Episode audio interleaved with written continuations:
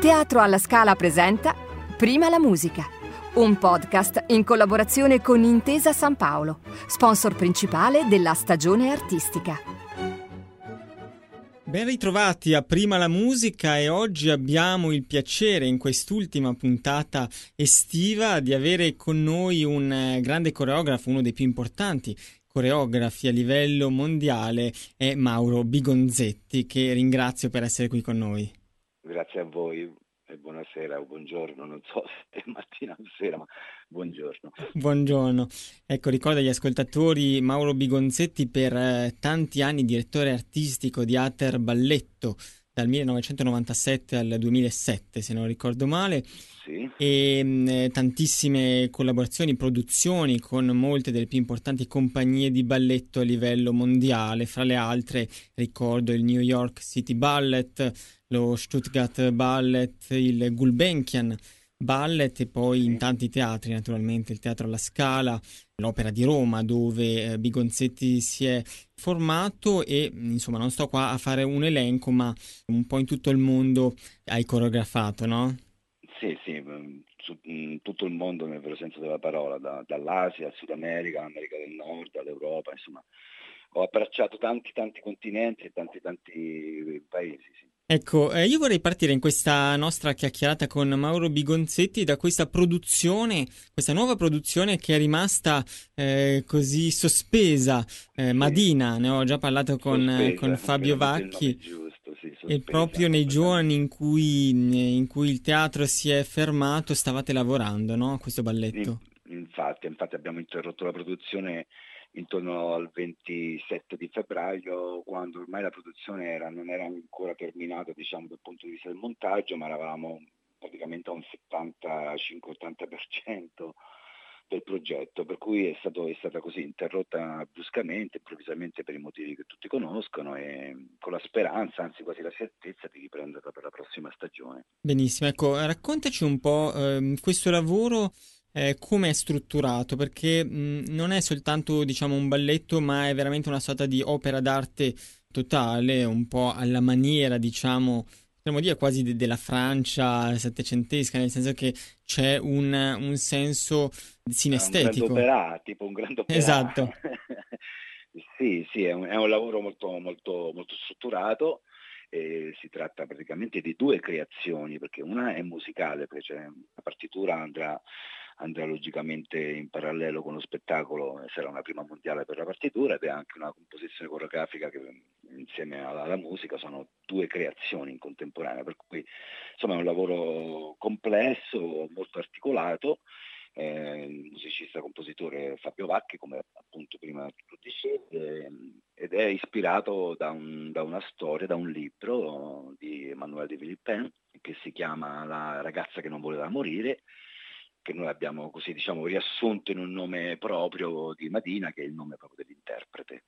Ed è un lavoro insomma estremamente, come dire, non è semplice parlarne perché è ancora in fase embrionale, anche se non embrionale, ha, ha tirato, diciamo che la crisalide cominciava a schiudersi, ma, ma, è rimasto tutto là così sospeso, per cui ho ancora, come dire, una visione una visione ancora un po', un po acerba della cosa, no? non avendola vista in scena, non avendola finita completamente, è lì che, che aspetta di essere, di essere ripresa e di essere portata avanti. Certo, ecco una cosa che comunque mi sembra importante, ne ho già parlato con eh, Fabio Vacchi, è il fatto che questo, questo lavoro abbia una tematica che è connessa anche alla nostra attualità, in, nello specifico parla eh, di terrorismo, forse non è diciamo l'attualità più stretta, ma eh, comunque alla contemporaneità.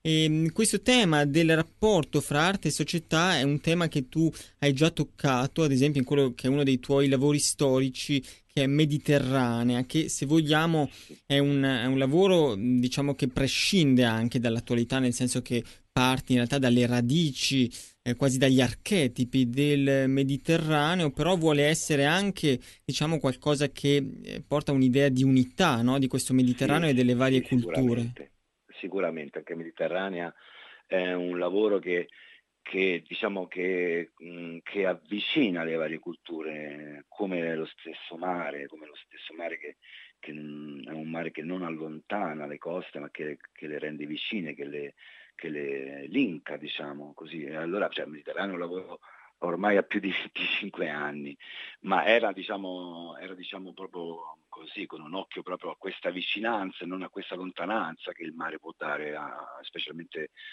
rispetto a quella che, che, è poi una cultura del bacino mediterraneo. Infatti musicalmente un, un viaggio attraverso, attraverso, la costa mediterranea, no? partendo da, da, dalla Tunisia e circumnavigando tutto il Mediterraneo, arrivando fino, fino a, a Israele, Libia, eh, tornando su per, per, per, la, per, la, Sicilia, Sardegna e poi arriviamo fino alle coste della Francia. Insomma è un, è un viaggio musicale, è una circunnavigazione musicale che, che tendeva allora, ma ancora, perché poi è stato ripreso anche qualche, qualche tempo fa, così a, al, al, pensiero di unificazione della cultura a, grazie tramite alla musica e alla danza.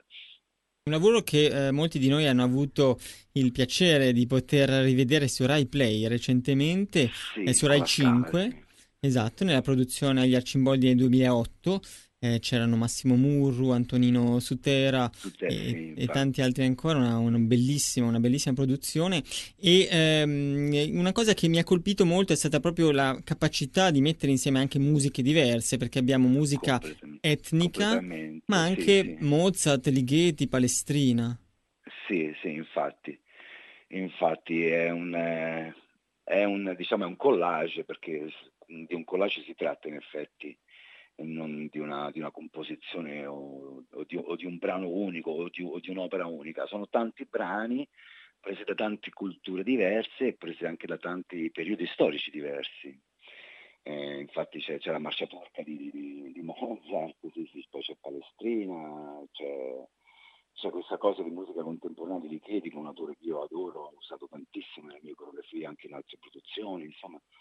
Eh sì, lì, lì diciamo che non c'è un, una, una, un pensiero temporale nella musica, no? storico, è un po' così, va a pescare un po' in tutti i periodi storici, poi secondo quello che allora era questa composizione costruita su, su un'idea di, di, musicalità e non, non certo di, di, coerenza stilistica, diciamo così, di musicalità coreografica ed è, ne è venuto così un affresco musicale che, che molti all'inizio storto il naso, poi dopo insomma una, una, sua coerenza, poi portandola in teatro siamo riusciti a dargliela, tipo quando, quando dico siamo, insomma anche grazie ai danzatori, ai miei collaboratori, a, a tutto lo staff dello spettacolo.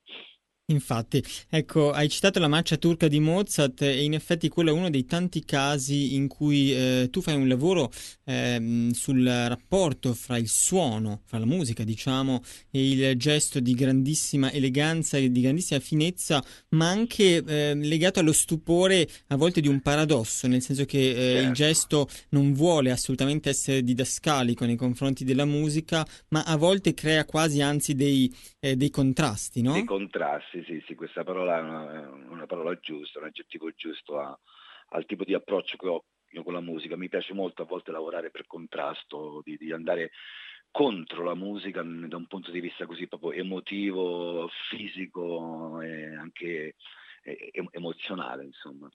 E a questo proposito voglio citare anche, eh, da grande appassionato di musica barocca, con quale io sono, come anche te, eh, sì, sicuramente eh, i tanti progetti legati alla musica antica. Ecco, io trovo che la musica barocca in realtà per molti versi sia più contemporanea di tutto ciò che c'è in mezzo, diciamo, fra il barocco e, e il Novecento.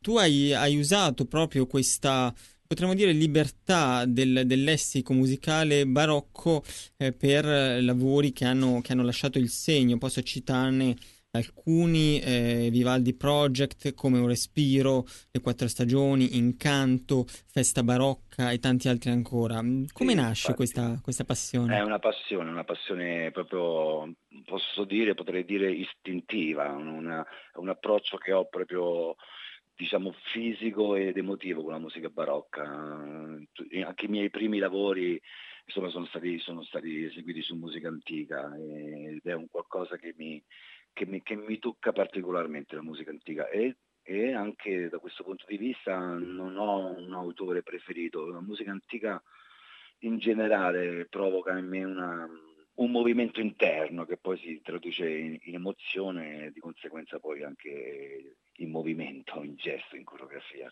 È un, un amore che ho da, da, quando ero ragazzo e che continuo ancora a coltivare perché insomma nella mia collezioni di CD e di vinili che ho, continuo a collezionare musica antica perché comunque per me da Ramoa Endel a, a Parcelle io ascolto diciamo il 70-80% della giornata musica antica e sono d'accordissimo con quello che prima accennavi che la trovo molto più moderna e contemporanea di, di musiche attuali insomma perché comunque è una musica visionaria, una musica che va a toccare delle corde o, per, o per, perlomeno in maniera privata, posso parlare insomma per quello che, che, che, accade all'interno del mio, del mio modo di sentire di vedere. La musica antica mi, mi, mi, mi, fa vedere le cose, mi fa vedere delle cose, mi, fa, fa, viaggiare la fantasia e questo insomma non è una cosa così semplice o così, o così scontata quando,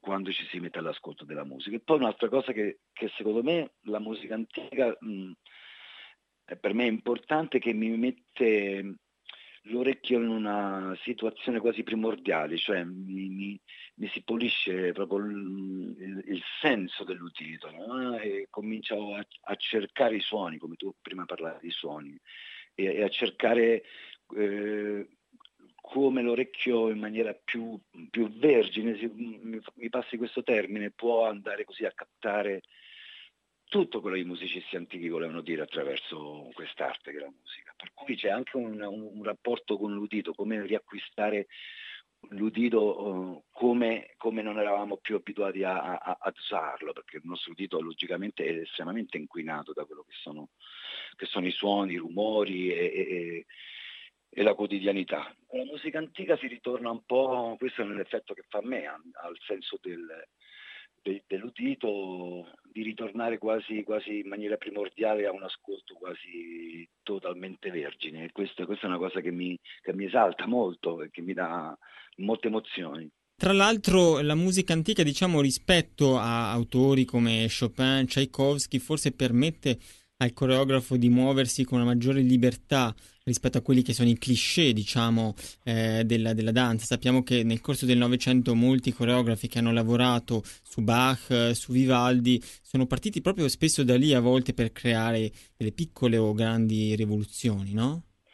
Sì, sì, sono d'accordo. Eh, la musica antica, diciamo che ti dà più libertà, come dicevo prima, a me mi apre degli orizzonti proprio visivi, che per esempio amo molto anche la musica romantica e tutto ehm, il sinfonismo ottocentesco sicuramente, però non mi, non, mi, non mi, muove da un punto di vista visivo e, e, e fantastico quello che mi muove la musica antica eh, la musica romantica, parlavi appunto di Chopin, di, di, di Tchaikovsky, eh, diciamo è, è, è, la musica con la quale sono cresciuto, nato e cresciuto da un punto di vista ballettistico e che, e che ha lasciato dei segni molto forti dentro di me.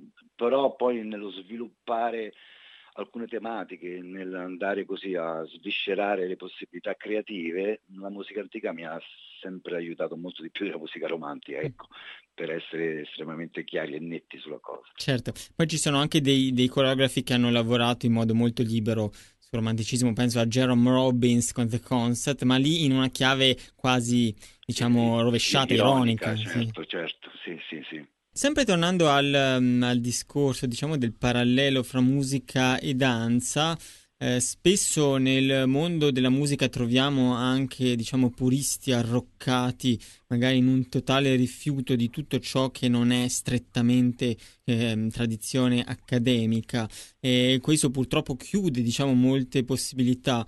Invece tu nel tuo lavoro appunto hai sempre cercato di eh, mantenere, diciamo, un contatto fra tradizione da un lato e nuovi modi di lavoro, nuovi gesti, certo. eh, sperimentazione. Naturalmente certo. questa, questa fusione non non sempre è, è possibile, diciamo. Eh, immagino ci siano alcuni paesi del mondo, d'Europa, in cui magari è più facilmente accettata, altri meno.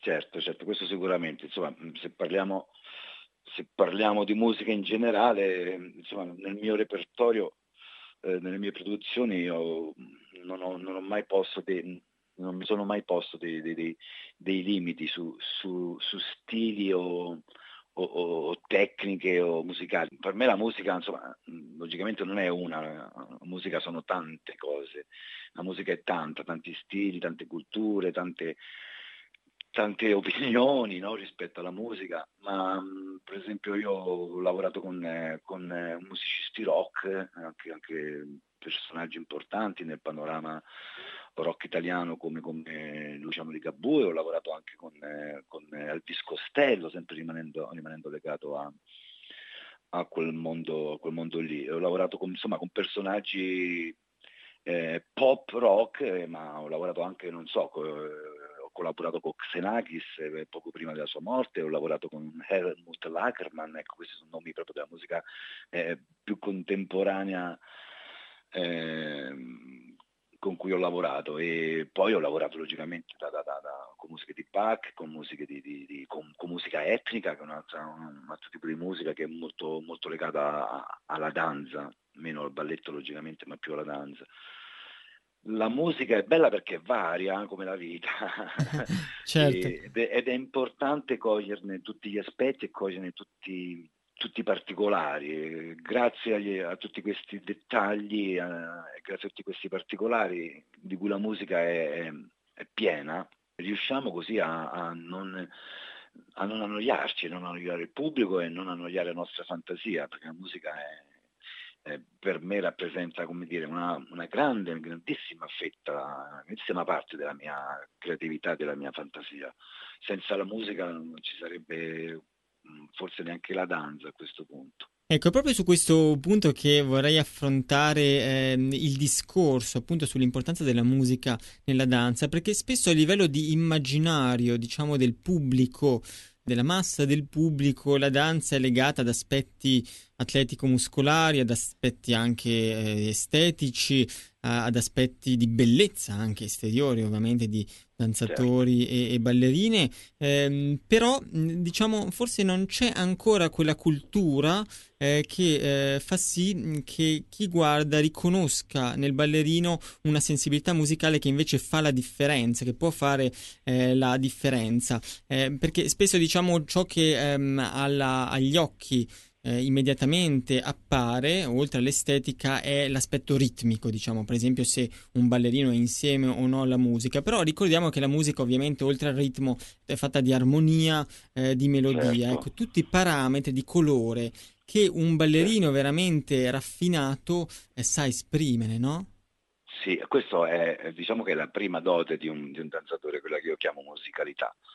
Non esiste, non, non, non esiste la danza senza musicalità. La musicalità è qualcosa che, che va in parallelo, nel senso che, che si può essere musicali in, in, tanti modi, cioè un conto è andare sul ritmo, un conto è andare a tempo, però un conto è essere musicali. Certo. Musicalità è proprio quello che tu adesso hai appena detto, il colore, il timbro, l'armonia. E eh, sono tante cose che rendono il danzatore musicale. È logico che anche la coreografia, quello che, che al, danzatore tu proponi, deve essere musicale.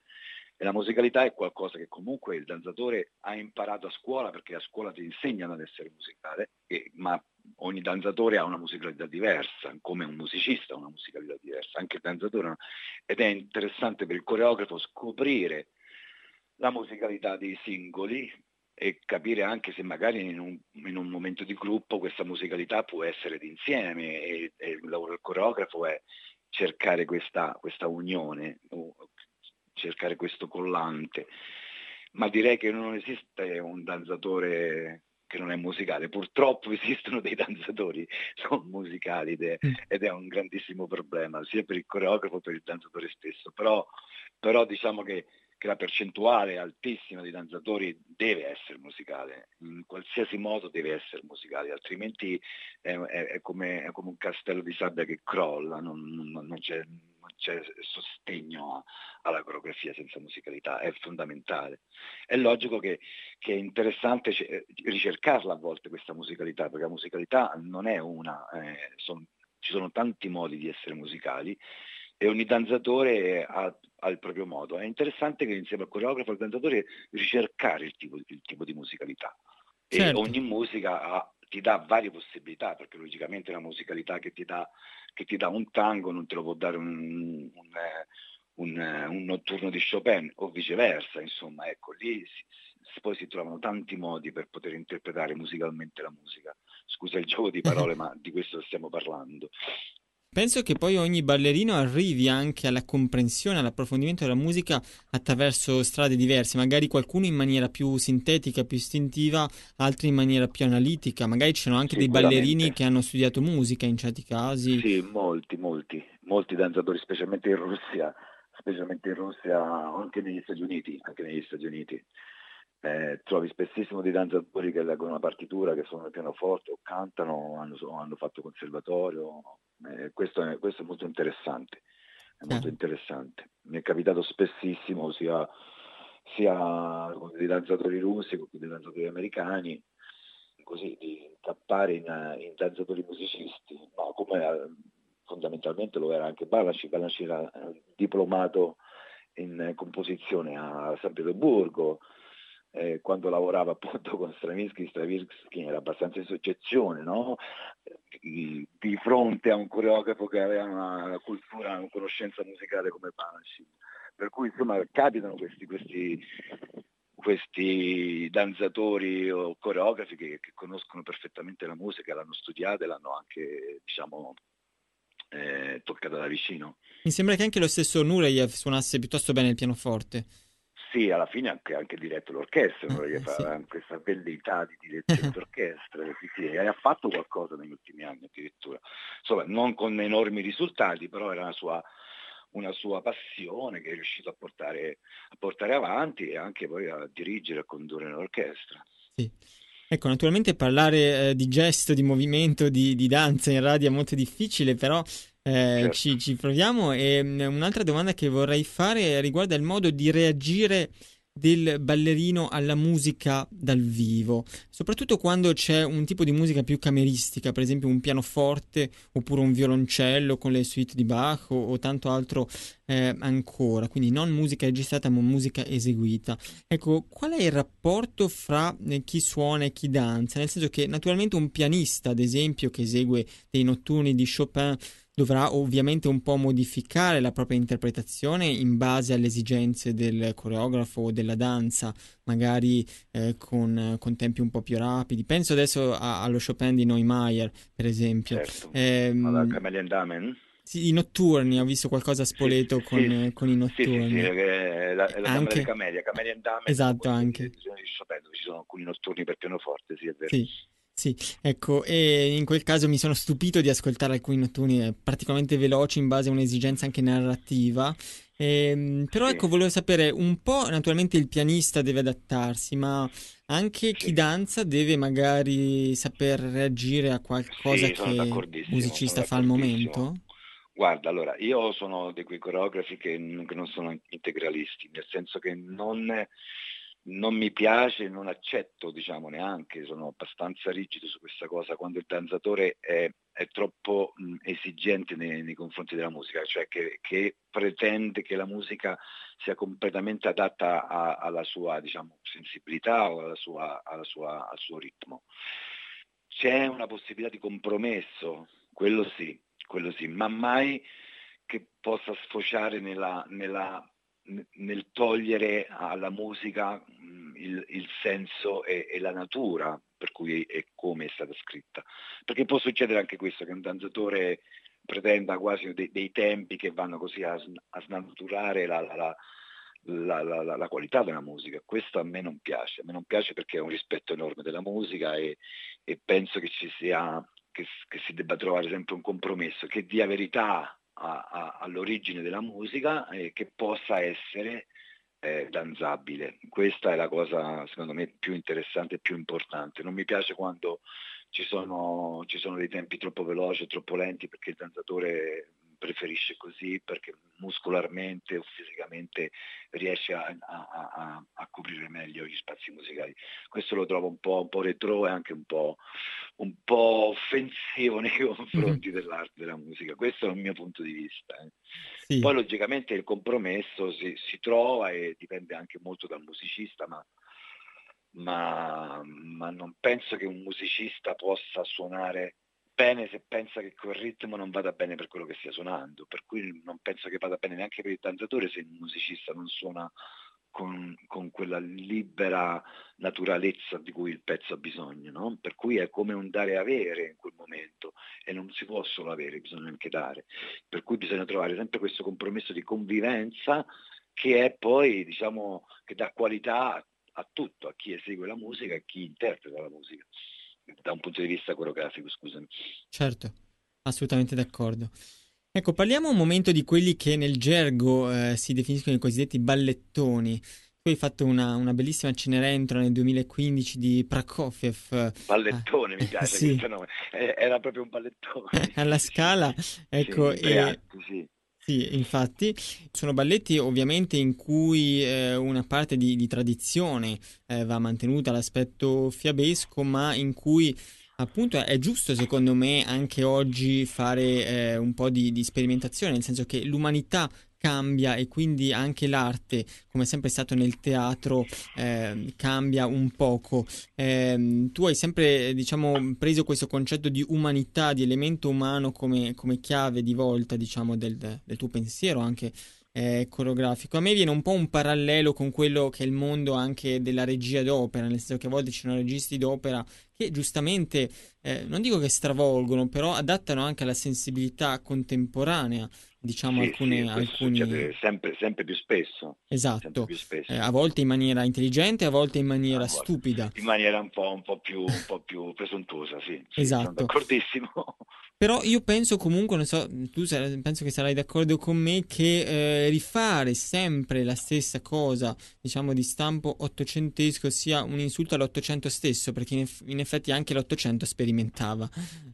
Certo, certo, no, sono d'accordissimo. Eh, bisogna avere il coraggio e la responsabilità di eh, riattualizzare o comunque di riproporre il repertorio in maniera diciamo più contemporanea, sempre nel rispetto e, e calcolando eh, tanti fattori. A me non piace, per esempio, sconvolgere le storie o sconvolgere le, le, le, le, situazioni, diciamo così, di tradizione. Mi piace rileggerle, questo sì, rileggerle con un occhio diverso, con, una, con, un, con uno sguardo diverso. Questo anche a volte è semplice, a volte è più complesso, dipende insomma molto da, dal tema, dipende molto dalla partitura, dal tema e, da, e dall'opera in questione. Per quanto riguarda la Cenerentola, la Cinderella che abbiamo fatto in scala qualche anno fa sicuramente è una struttura drammaturgica rimasta, no? che poi è quella che, che, tutti conoscono e che tra l'altro è scritta anche in partitura. Però questa rivisitazione dei personaggi, questa, questa follia dei tre personaggi principali insieme a Cenerentola, cioè le sorellastre e la matrigna, mi hanno, mi hanno, fatto veramente muovere la fantasia in un ambiente completamente diverso da quello cui, in cui è stato concepito, però senza esagerare, senza togliere poi la natura stessa dei personaggi. Sì, ho cambiato delle piccole cose, come ho, ho, sostituito la scarpetta con una gonna, nel senso che lei perde la gonna e non, e non la scarpa nella, alla festa finale dopo la mezzanotte. Ecco, sono, sono t- tante piccole cose che vanno così a rileggere delle situazioni ma che non vanno a stravolgere fondamentalmente quello, quello che è scritto in partitura e quello che insomma, l'autore aveva immaginato, io credo mi piace sì, rileggere ma non sconvolgere, diciamo così. Benissimo. E tornando invece alla musica, eh, volevo eh, sapere da te eh, riguardo a due dei tuoi riferimenti, diciamo, fra i coreografi del Novecento Forsyth e Kilian. Eh, come, come, questi due eh, coreografi hanno affrontato diciamo, il rapporto fra movimento e gesto? Naturalmente si potrebbe scrivere un'enciclopedia, però diciamo i snodi fra movimento e musica, scusa, eh, sì. i snodi cruciali del, del, loro rapporto con la musica. Sì, guarda, allora io da questo, da questo punto di vista, questa è la mia idea, ma forse non tutti saranno d'accordo con me, ma eh, sia Killian sia, sia Forsyth anche il sottoscritto, non voglio paragonarmi a questi due mostri sacri della coreografia, Killian Forsyth, però diciamo che, che, il maestro di tutti i coreografi del Novecento alla fine è Balanchine, è lui che ha rivoluzionato un po' il modo di, di coreografare di, e, di, e, di, interpretare la musica. Sicuramente io, per me mi piace chiamare Banaci il maestro dei, dei miei maestri, nel sì. senso che tutto parte da lui, la, la, la, rivoluzione vera l'ha fatta lui da un punto di vista coreografico musicale. Logicamente gli allievi e poi che sono diventati poi dei grandi maestri a loro volta come, come Giri Killian, eh, William Forsythe, eh, hanno fatto un grande lavoro sulla musica. Se penso a Killian potrei, potrei come aggettivo dire un poeta, un poeta perché il suo movimento, il suo gesto eh, sulla musica è qualcosa di estremamente suo, privato, personale, intimo che, che che, che, abbiamo la fortuna di poter leggere, no? di poterlo guardare e, e, visitare, visitare nel senso di, di, di studiarlo anche. Qualcosa che, che, è molto vicino alla poesia, anzi io direi poesia pura. Penso alla Petite Mort, che è un mio feticcio personale. Eh, immagino, immagino un capolavoro, oppure se pensiamo anche a altri lavori, ma ci sono altri lavori meno sconosciuti dove lui fa un lavoro sulla musica che è qualcosa di veramente di una poesia straordinaria, ma straordinaria veramente. E, e lui è un poeta da questo punto di vista. Mentre Forsyth, diciamo, è più, è più, è più provocatorio da questo punto di vista, ma sicuramente con una intelligenza rara con un'intelligenza rara, con una, con una... lui è, è, arguto quando, quando, sperimenta la musicalità, ha, ha, sempre avuto un qualcosa di unico, eh, di, di, speciale. Non, non, parlerei di poesia, ma, di poesia, ma parlerei di intelligenza, perché Figli è veramente un uomo intelligente e fa un lavoro di un'intelligenza straordinaria tra movimento e musica, è una cosa anche là molto privata, perché poi la musicalità è qualcosa estremamente intimo e privato. E per quanto anche riguarda William Forsythe è un qualcosa di fenomenale. Eh, sono due maestri, due grandi geni ed, è, ed è, non è facile poi, come dire, ehm, eh, spiegarla parole completamente perché sono sensazioni, sono emozioni eh, ed è a volte avvilente no, la parola nei confronti di queste sensazioni perché è qualcosa di, di, di, di più grande di noi. Certo.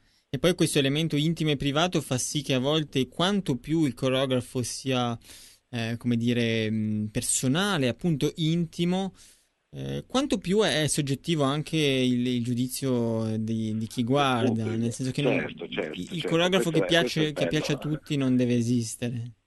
No, infatti, credo di no, credo che sia meglio che ci siano, come dire, delle, delle diverse sensibilità su questo.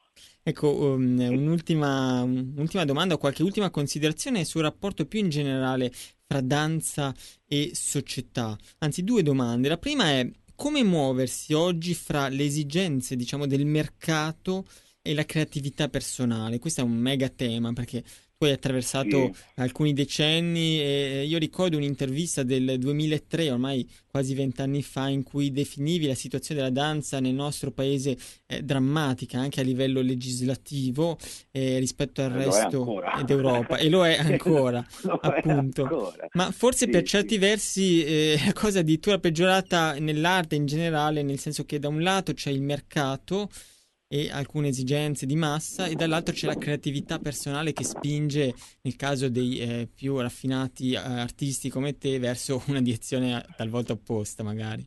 Guarda, io devo dire che, che sono cresciuto nell'ambiente della danza che ho cominciato nel 1970, eh, il mio primo anno di scuola di danza, per cui ormai sono 50 anni che sono in questo ambiente e c'erano dei grandi problemi che sono gli stessi problemi di oggi. Tu parlavi appunto di mercato, io, io, non credo assolutamente che in Italia ci sia un mercato della danza, eh, non, non, credo perché dove non esistono regolamenti di mercato non può esistere mercato, in Italia non, non ci sono leggi, non ci sono regolamenti che, che, che, organizzano il mercato, è diciamo un po' un mercato così aperto a, a situazioni, a, uh, personali, private, ma, ma, non c'è veramente un mercato. E non, e non, essendoci una regola sul mercato, tutto è possibile. E dove tutto è possibile, sai meglio di me che tutto è possibile ed è difficile da, dire, da mettere a fuoco, da analizzare, sì. da poter eh, metabolizzare. Per cui credo che uno dei grandi problemi della danza in Italia sia proprio quest, questa regola sul mercato, cioè chi e, e, chi non, invece in Italia tutto è possibile, tutto è permesso, è un po' così, un po' difficile. Questo lo dico perché lavorando all'estero mi rendo conto di quanto invece il mercato sulla danza sia così, eh, non dico pieno di regole, ma sia così strutturato e dove il sociale sicuramente è, è, un, è un, punto di riferimento rispetto al mercato, cioè le problematiche sociali e tutto ciò che è società è, è di conseguenza eh, all'interno de, di queste regole, cosa che in Italia insomma è, è molto difficile, molto raro. Eh. Insomma, il cammino sarà lungo è ancora, lungo, ancora bisogna lungo, sì, lottare fra qualcosa. Io, io ormai ho smesso, come no, arrabbiarmi non mi sono mai arrabbiato, ma di rimanerci male, perché so che noi siamo un popolo meraviglioso ma con tanti difetti e questi sono dei nostri difetti, nel senso che non riusciamo veramente a, a legiferare quello che andrebbe legiferato ed è tutto molto semplice, molto, molto banale. Ecco. Però insomma, lavorando anche molto all'estero, poi ho la possibilità di, di, di confrontarmi con altre situazioni, con altre, con altre eh, culture, con, con altre leggi e insomma mi rendo conto che, che, si potrebbe fare meglio di più in Italia. Per certo. cui, per cui diciamo è come se mi fossi un po' rassegnato a questa situazione. Lavoro poco in Italia, però quando quel poco che ci lavoro mi rendo conto che insomma il sistema non è cambiato, è sempre, sempre, sempre lo stesso. Peccato, peccato. Ecco, ehm, un'ultima, un'ultimissima domanda riguarda i progetti futuri, ma anche le musiche future magari che ancora non hai affrontato, che ti piacerebbe affrontare, non soltanto a livello di repertorio classico, magari anche jazz, etnico, eccetera. E ehm, eh, oltre a Madina, cosa c'è in cantiera? In cantiere? Oltre a Madina, in cantiere sto preparando un film con Mezzo, che è una televisione francese, su un mio progetto che ho fatto tanti anni fa eh, in Germania che ho ripreso a Praga l'ultimo anno, l'ultima stagione a Praga, eh, un balletto si chiama Il processo, il processo di Kafka e andiamo così a, lo andiamo a riproporre di nuovo a Praga col balletto nazionale ceco, col Czech National Ballet ed è un grosso progetto perché c'è tutta una, una, un'idea di film insomma questo, questo, progetto, un lavoro che ho fatto anche questo con, con musica antica, solo musica antica, tranne, tranne, tranne, una cosa di Gorechi, il resto è tutta musica antica. Un'altra cosa che ho... eh, ne approfitto per, per, dire, un'altra cosa che eh, io amo particolarmente è Rossini Cards, eh, su musica di ah, Rossini, ah, sì. anche lì ci sono delle cioè, c'è, c'è, una ricerca sul repertorio particolare perché Rossini pianistico non sempre è affrontato, anzi quasi ah, mai. Io lo adoro, i, i quaderni della vecchiaia sono, I sono pesce de vieillesse, sì. sì, io li adoro, sono una cosa meravigliosa. Pochi, pochi la conoscono, ma forse è meglio così per pochi, perché poi furono scritti per pochi, cioè lui scrisse queste cose per, per, per, quando aveva già smesso di scrivere opere, per cui le scriveva a casa tra, tra tra un piatto e l'altro, li faceva ascoltare i suoi amici, ma io trovo che siano di una bellezza straordinaria. Infatti. Le reminiscenze che, siccome io sono nato in un teatro d'opera, all'Opera di Roma, e di Rossini ne ho ascoltato tanto da bambino e per cui ho ancora queste passioni che sono verdiane, rossiniane, che comunque derivano tutto dal mio passato, dalla mia infanzia. Io, eh, se, non, eh, se, non, c'è altro da dire, ringrazio molto Mauro Bigonzetti. Allora aspettiamo questa Madina scaligera e tutto ciò che verrà eh, dalla tua meravigliosa creatività. Grazie mille. No, grazie a voi, grazie a te. E spero a presto, tanto ci vedremo forse a Milano in scala. Esatto, sì, a presto.